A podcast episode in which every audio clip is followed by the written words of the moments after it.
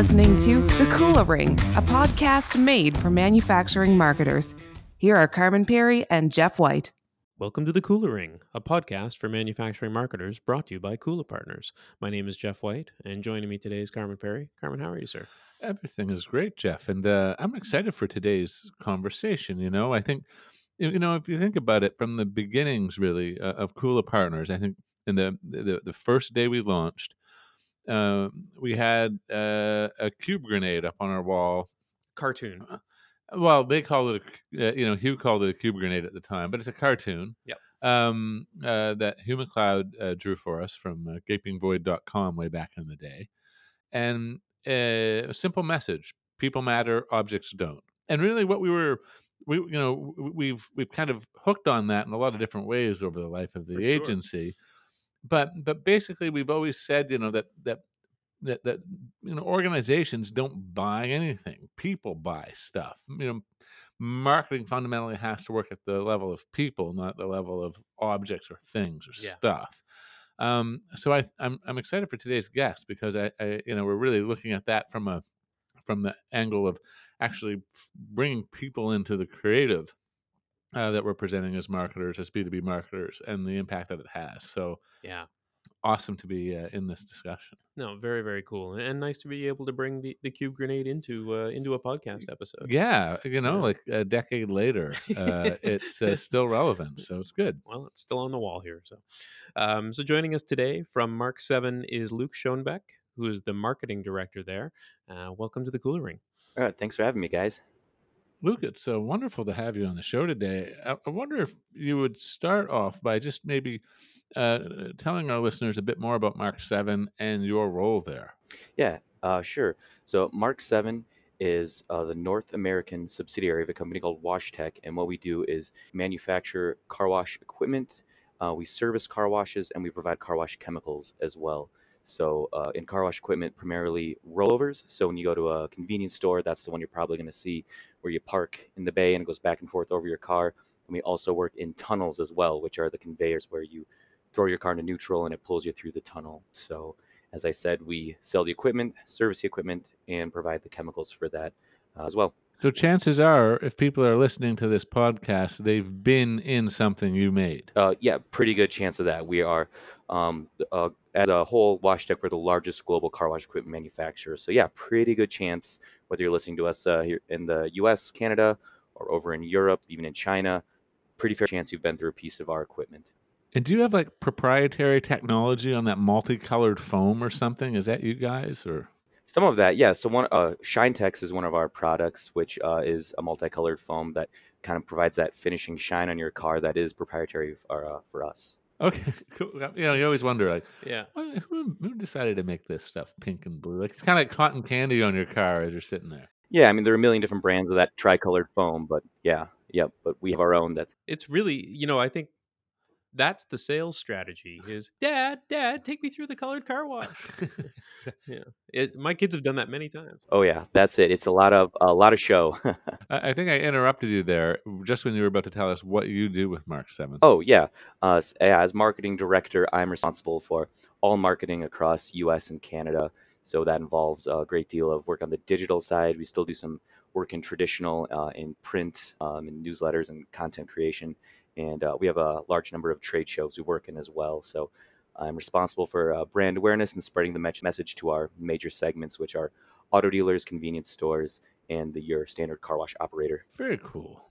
And I think when we uh, chatted uh, originally and kind of teed up the recording of this episode, we had talked about this notion of the campaign that you'd brought to life around, and I, I don't want to uh, get it wrong, but uh, so apologize if I do. But I think something around it- it's the people that power clean cars, and how you've kind of transformed your marketing around the notion of making it about the people at Mark Seven. Did I get that right? And if so, could you begin to take us through it a bit? Yeah, absolutely. Yeah, and you're spot on. It's uh, it features uh, people from our factory who make these clean cars. Ultimately, they uh, are responsible for this quality equipment, and then therefore ultimately responsible for a customer to car wash getting a clean car.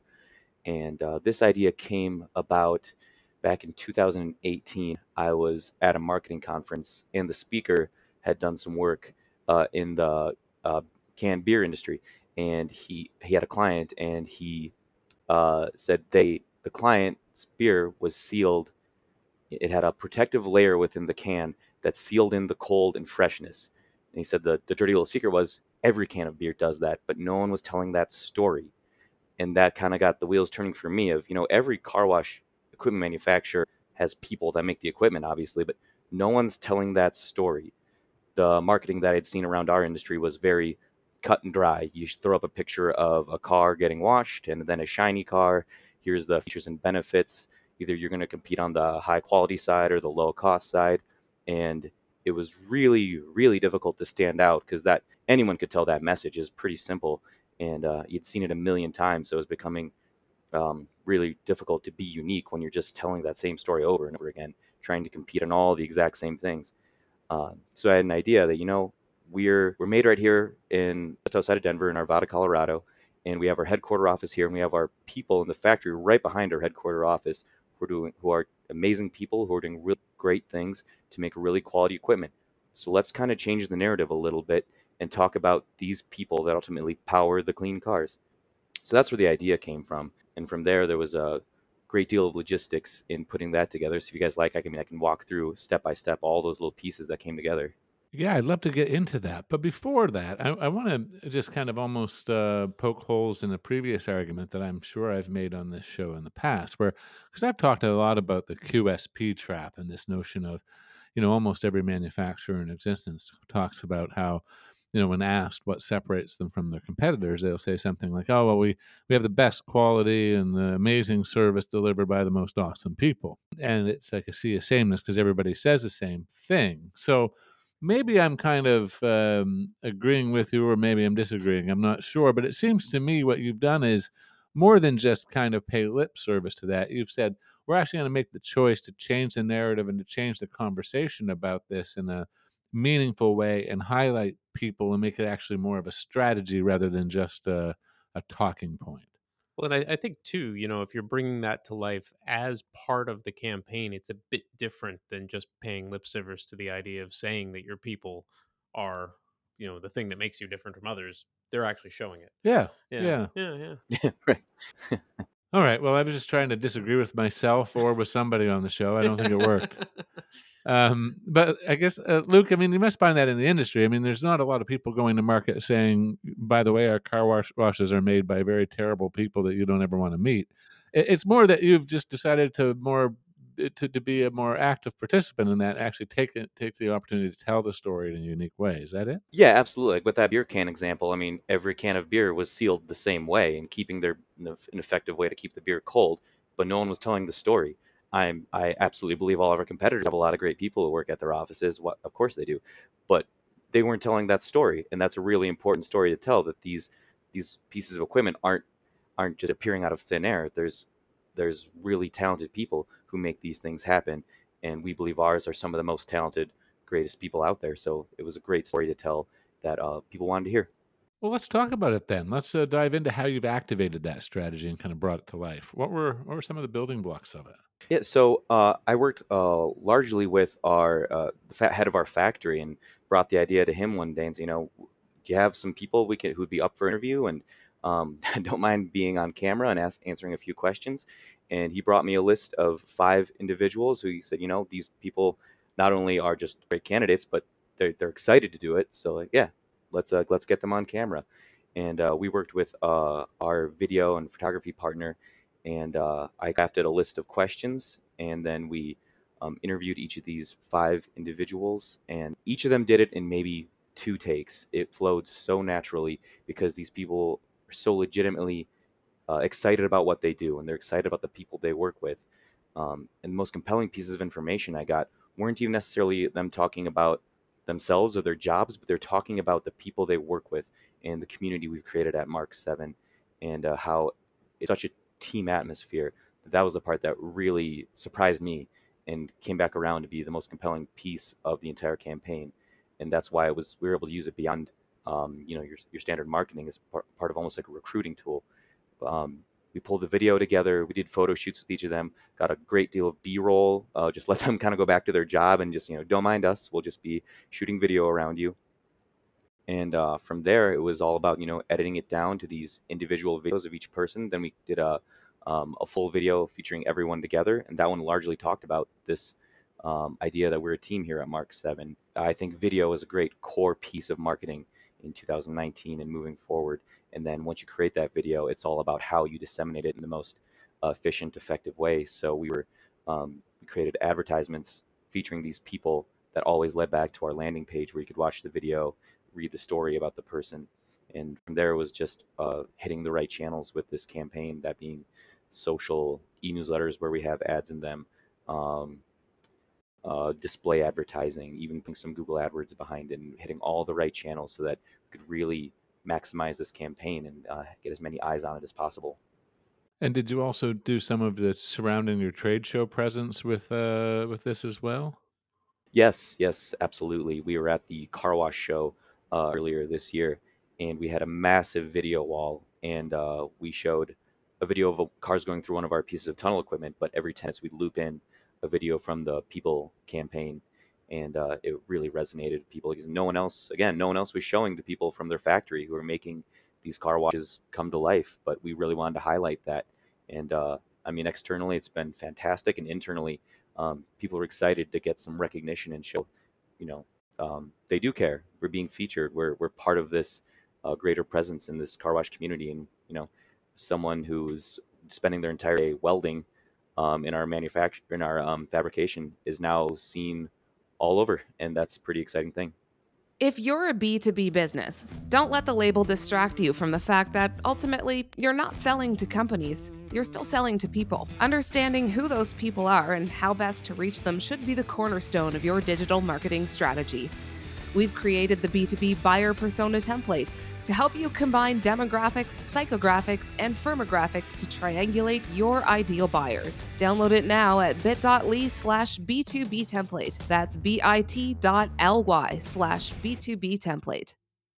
Have you found? Uh, I've I've had an opportunity to do a lot of these kinds of um, photo shoots of, of people and bringing people to life within uh, you know within campaigns but usually not in in this full context but i mean there's always people like no no i don't i don't want my photo taken or anything like that like i don't want to be you know people are just camera shy but have you found that since doing that with that initial batch of five that more people have come forward and wanted to be featured Yeah, that actually has happened, and we are going to do a second round of the People campaign in 2020, and uh, it'll be more from the factory, and then we're also going to get people out in the field involved as well. Um, that's uh, as I said, people in the factory are getting excited and appreciated. We have a huge network of service technicians, install technicians, salespeople, chemical technicians uh, across U.S. Canada, and we want to get them involved. And you know, they're seeing what's happening at the factory, and like, they, hey, but they put their hand up, like, hey, let's uh, I want to do that too. So we're really going to make this uh, a widespread campaign that not just shows the factory, but it's going to be um, across all expe- aspects of what Mark Seven does, and uh, really kind of bring it full circle next year. I really like that idea of bringing the people that actually are um, uh, service side on customer site into the campaign. I, I guess it just uh, resonates with me. I have a bit of a former life in um, in, in the utilities sector. And one thing about power companies is uh, most every consumer loves to hate them, but they all have a huge amount of sympathy, empathy, and uh, love for the linesman or the lines people, I should say. So, um, uh, you know, I, I, it's off. It's been a, a tried and true technique of utilities is to focus on those people to to kind of drive a bit of a human face to something that can seem big and kind of corporate and pow- all powerful, you know, to a consumer. So um, I, I'm kind of curious to see the impact of um, those customer facing people um, being well brought. and that that's you know i mean particularly relevant here too because those people are more likely to have interacted in some way shape or form with the people who are buying the Mm. car washes Yeah, indeed. so you know they'll, they'll have potentially even more of a connection with uh, you know the the service uh, folks and the installers and sales team yeah Yeah, that's that's absolutely true. And I mean, these people out in the field, I mean, they're on call, you know, holidays, weekends, whatever. You know, car wash goes down on a Saturday. That's the biggest day for the car wash owner. So we got to get that up and running uh, as fast as we can. So it's really important to show how hard these technicians are working out in the field at all hours and going above and beyond all the time.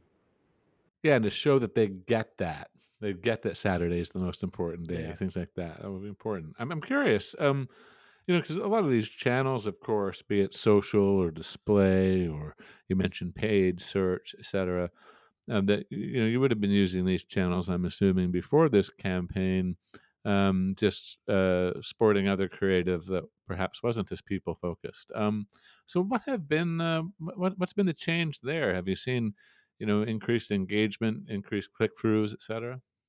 Yo, yeah. Um, that was uh, so. Uh, as a marketer, I think uh, there's still a, there's a certain subset out there who's not as interested in those measurables, those ROIs. But everything I want to do, I want to see tangible results. So I was really excited when this idea came through, and then we saw those results happening and uh, our engagement increasing rapidly. So, um, for example, we uh, advertise in e-newsletters for several vendors in the car wash industry, and we switched the graphics up from previously, you know, we were kind of the standard pictures of our equipment to pictures of people from our factory with the tagline "Get to know us." And um, so that welder again, for example, his name's Cody, and Cody powers clean cars. And a picture, a nice picture of him smiling with his welding helmet on of his head, and it said "Get to know us." And as soon as we launched that in our e-newsletters, our clicks tripled, uh, leading people back to our website, and our conversions then therefore also tripled. People filling out contact forms wanting to get to know us. So just one example that was exceptional. And um, our, again, in our display advertising, uh, similar results. Um, we we found some really unique information uh, based on the results that if it was someone who had never heard of us, never been to our website before, uh, images of car wash equipment resonated more. But if they were a returning user, those people campaign images uh, basically doubled that traffic, getting returning users back to our site. So it was the message was fairly clear to me. Is after you know they've heard of Mark Seven, um, they know what we are. That more emotional appeal is really what can bring people back, knowing that we're not just a machine. There are people here working and working hard and doing a great job, and uh, they're more likely to be interested in hearing those stories. That's a really interesting nugget that our listeners can take from this. I think, Luke, as we just I mean, both Jeff and I just kind of looked at each other with like, ah, okay. So kind of what you're saying here is in that early awareness stage, um, we still need to know who Mark Seven is and what it is you do. So we can't kind of uh, we can't we can't put that behind the curtain too much. We can't bring our people front and center and kind of take the equipment out of it entirely because, of course, at that point they don't even know what we do but then uh, but once there's been some initial level of awareness built and we're looking to deepen that engagement and move even more through to evaluation stages of the purchase cycle or what have you then um, doubling down on the people focus is is what makes sense is that what you're telling me from the data Yes, absolutely true. I mean, so we're relatively new to the auto dealer segment. So if you go into if you go to a convenience store with a car wash or a car wash operator and you say Mark Seven, pretty fair chance they'll know who we are. If you go to to an auto dealer, um, just about a zero percent chance that they know who Mark Seven is at this point. As I said, it's a new segment for us, so that was really critical for us in learning about that auto dealer um, segment. That you know they need to see the equipment, they need to know what the heck Mark Seven is before they can really tie that emotional appeal to it and say, okay, you know, now you know the equipment is, so here's why we're great. We have these people who are doing amazing things. Well, the, I, I remember you mentioning too that the uh, the benefit is a bit different for an auto dealer versus a convenience store or a car wash operator in, in that you know th- they're looking to save time and money um, and not having to manually wash the cars that come into the dealership for service, whereas the others are making money specifically from the car wash. Is, is that right? Yeah, that's uh, that's very true. They're more about that cost saving aspect, uh, whereas you know maximizing revenue is what's uh, most important for the convenience stores and the operators. But um, what's beautiful about the people campaign is it really works in all three of our segments. You can tell that great human story, really regardless of who your uh, segment is, because that's something that can hit everybody. You know, we're in B two B marketing, but I think as you guys just said earlier, you're talking to people. So at the end of the day, those emotional appeals work almost no matter who you are. I like that. I and I, I love this notion of, you know, everybody in convenience stores knows us. I mean, we can probably kind of trade on that brand reputation a bit and almost bring the people very much early on in anything that we do. Whereas over here on the auto dealer side, we need to lead on on the equipment at least a little bit to build Yeah. awareness, and so it's at least, a, I think, an interesting uh, little tactical uh, bit of guidance. And somebody's building this out in their own world. The, the people I'm advertising, do they really know who we are yet, or do I need to establish that before I can kind of come in on this other angle? Uh, Luke, I wonder um, beyond the marketing. Uh, as we look at HR and the impacts there, um, ha- have those been as easy to quantify? I guess my assumption is probably not. Um, I guess, but but but what signs are you seeing there that this is having an impact that cascades beyond marketing? Yeah, so from the human resources perspective, from a recruitment perspective, we haven't uh, really tried to quantify that piece, but we have. Uh, so we have a careers page, and we feature our uh, this people campaign story on it. So it's a nice piece that when I've looked at the uh, other our competitors' careers pages, they don't have that there. So as I said, we haven't quantified it yet, but it it's certainly an upside if you look at our careers page versus the competitors that like okay, they seem to care about their employees. So I like having that touch. Um, from the morale standpoint, the people who, um, who are already a part of the company, as I said, it's it's been huge knowing that they're appreciated once we get them in the door. That see, look at all this effort we put into showing how great you guys are. So uh, not quantified yet, at least on the recruiting side, but certainly seeing the impact of it on the people who are uh, here at the factory. Yeah, and, and certainly the team cohesiveness side of it would be something something that you'd feel more qualitatively. I would think. Uh, uh, have you uh, considered integrating salespeople at all into this campaign? Yeah, that's another piece uh, that I think I'm hoping we'll do. Uh, that'll be a piece of it next year. So I really want to feature those as I said, as I said, um, install, uh, service, chemical, but the salespeople who are in most ways the face of the company. I mean, sales and service, they're the ones out there, boots on the ground, talking to people. So I'd love to include one of our um, sales team members in the 2020 campaign as well.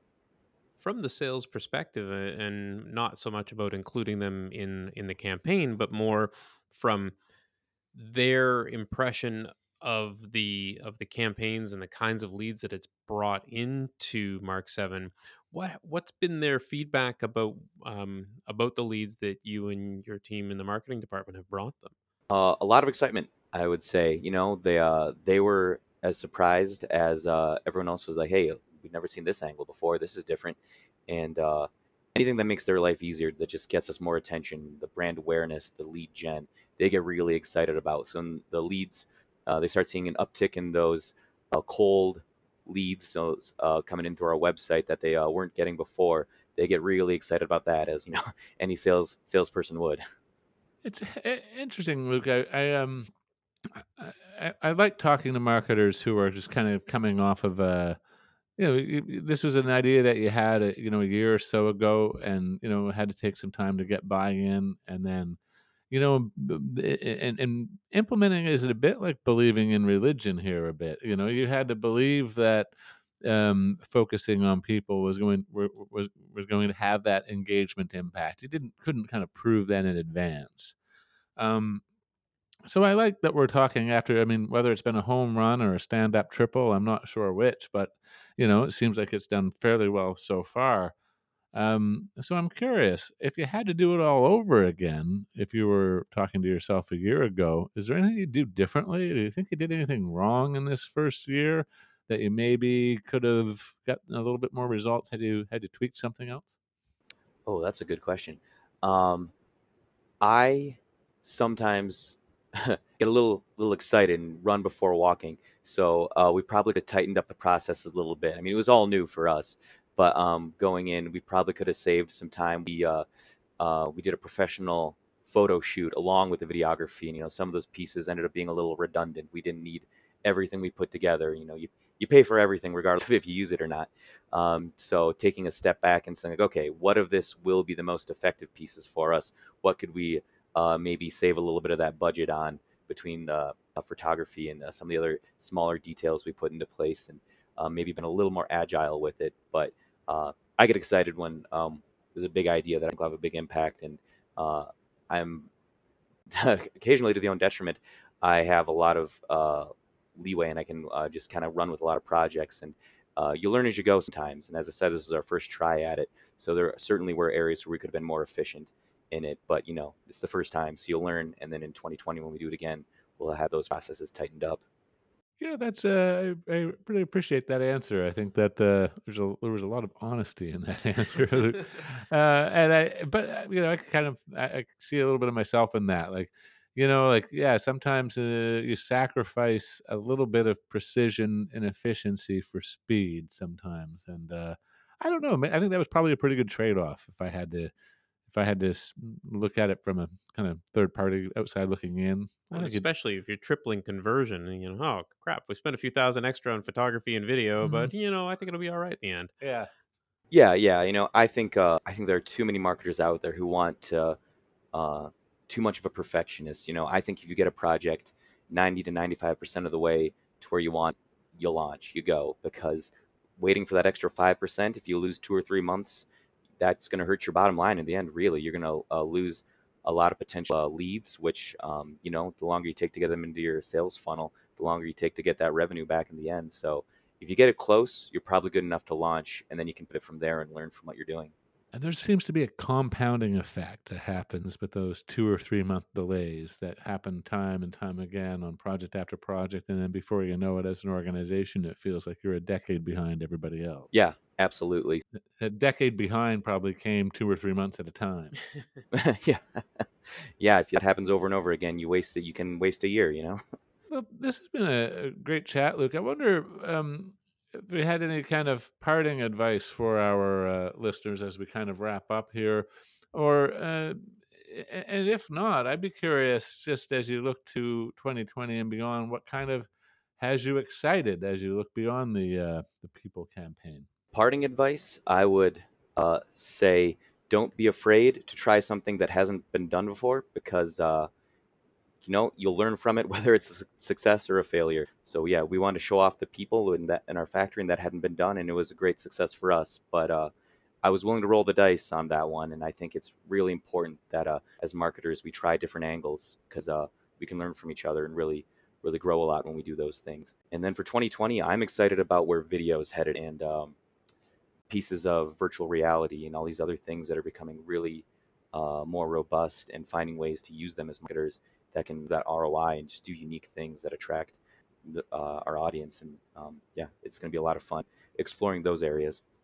I think we're still seeing some uh, interesting explorations there. We had a um, uh, exploring a case study in ABM uh, the other day um, where where somebody used an augmented reality app to show you know what was an innovative product in a in a space uh, to show it in situ in client environments and just how that helped drive just ridiculous ROI on a display campaign at a time when you know a lot of people think you know digital display is almost dead right? Should be noted too that that was in convenience stores as a customer yeah. if i recall correctly yeah, too. that's true. Yeah. Um yeah so uh, i think you're right to be excited about that. I think we still have a lot more it's funny because we've been talking about video and things like it to be the next big thing for the last 10 years but um, I think there's still a lot for us to learn as marketers of how we can uh, get the most out of it. I think we just need more opportunities to put multicolored foam on stuff. yeah. yeah, you know, people get excited about that. It's a it's a unique little thing in our industry, but it's fun. Have you considered a multicolored foam strategy? I'm not sure what other industries we can bring that to, but it works for us in car wash. you know, it. Uh, I, I, think there's probably something to be learned there too. You know, uh, somebody somebody listening to this podcast can be like, "Hmm, not multicolored foam, but but yeah, that's messy yeah. in a lot of other industries." Yeah. yeah. Luke, thanks so much for sharing your expertise and insights on the Kula Ring today. It's been a pleasure. Oh, thank you guys. It was uh, it was a lot of fun. Thank you. Thanks for listening to the Kula Ring with Carman Perry and Jeff White. Don't miss a single manufacturing marketing insight. Subscribe now at kulapartners.com slash the Kula Ring. That's K-U-L-A partners.com slash the Kula Ring.